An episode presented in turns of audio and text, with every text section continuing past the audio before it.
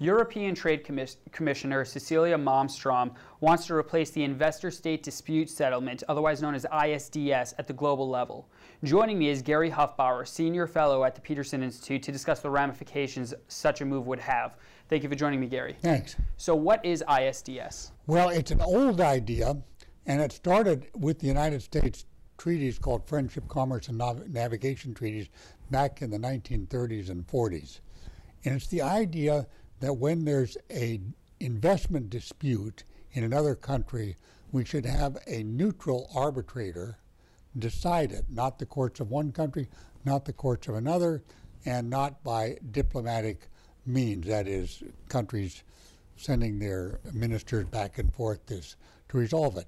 So it's an arbitration mechanism between governments and firms when there's some kind of uh, investment dispute, basically expropriation or something that looks like expropriation. So, why did the United States not want to use the domestic courts? Well, we're quite happy to use the domestic courts, but we're not so happy, or our business firms are not so happy about using the domestic courts. I'll take an extreme example in Venezuela. Everybody knows what's happening in Venezuela, but you can take other countries as well, which at one time in their history were very friendly to business, and then they turn, the government changes, and they become very unfriendly. And so uh, this arbitration mechanism is meant to provide some certainty over changes in government policy over a period of time. So, why is ES- ISDS so controversial? Well, it's controversial for two reasons. One, it's an acronym. It sounds kind of bad, you know, like NAFTA sounds bad to people. So let's get rid of something bad. That's the kind of the populist reason. Underneath that is the argument that ISDS is favorable to corporations. And some people say, well, if it's favorable to corporations, it can't be good for workers. I disagree with that, but that's a common view. So that's what's going on. Uh, dislike of global corporations, bad acronym, let's get rid of it.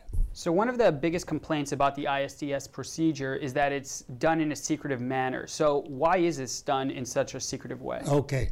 The, the terms of ISDS are totally public. It's in, it's in a, a bilateral investment treaty or a free trade agreement, and as I said, the old friendship, commerce, and navigation treaties. So the terms are completely open. The secretive part is that when we come to an arbitration between the government and a company, you know, the arbitration is often, not always, secret. And the idea there is that, like any other business arbitration, maybe if you keep things out of the press, the parties might agree on a settlement before it runs, before it's concluded. Indeed, that often happens. Now, maybe that's a mistake to have these arbitrations secret. Maybe that should be changed, but that's a very small part of the overall uh, concept of ISDS. So, are, are there any alternative solutions that are viable and politically feasible? Well, yes. Actually, the, the concrete objections are that one, you have these rotating arbitrators. Uh, you don't have a permanent group of arbitrators.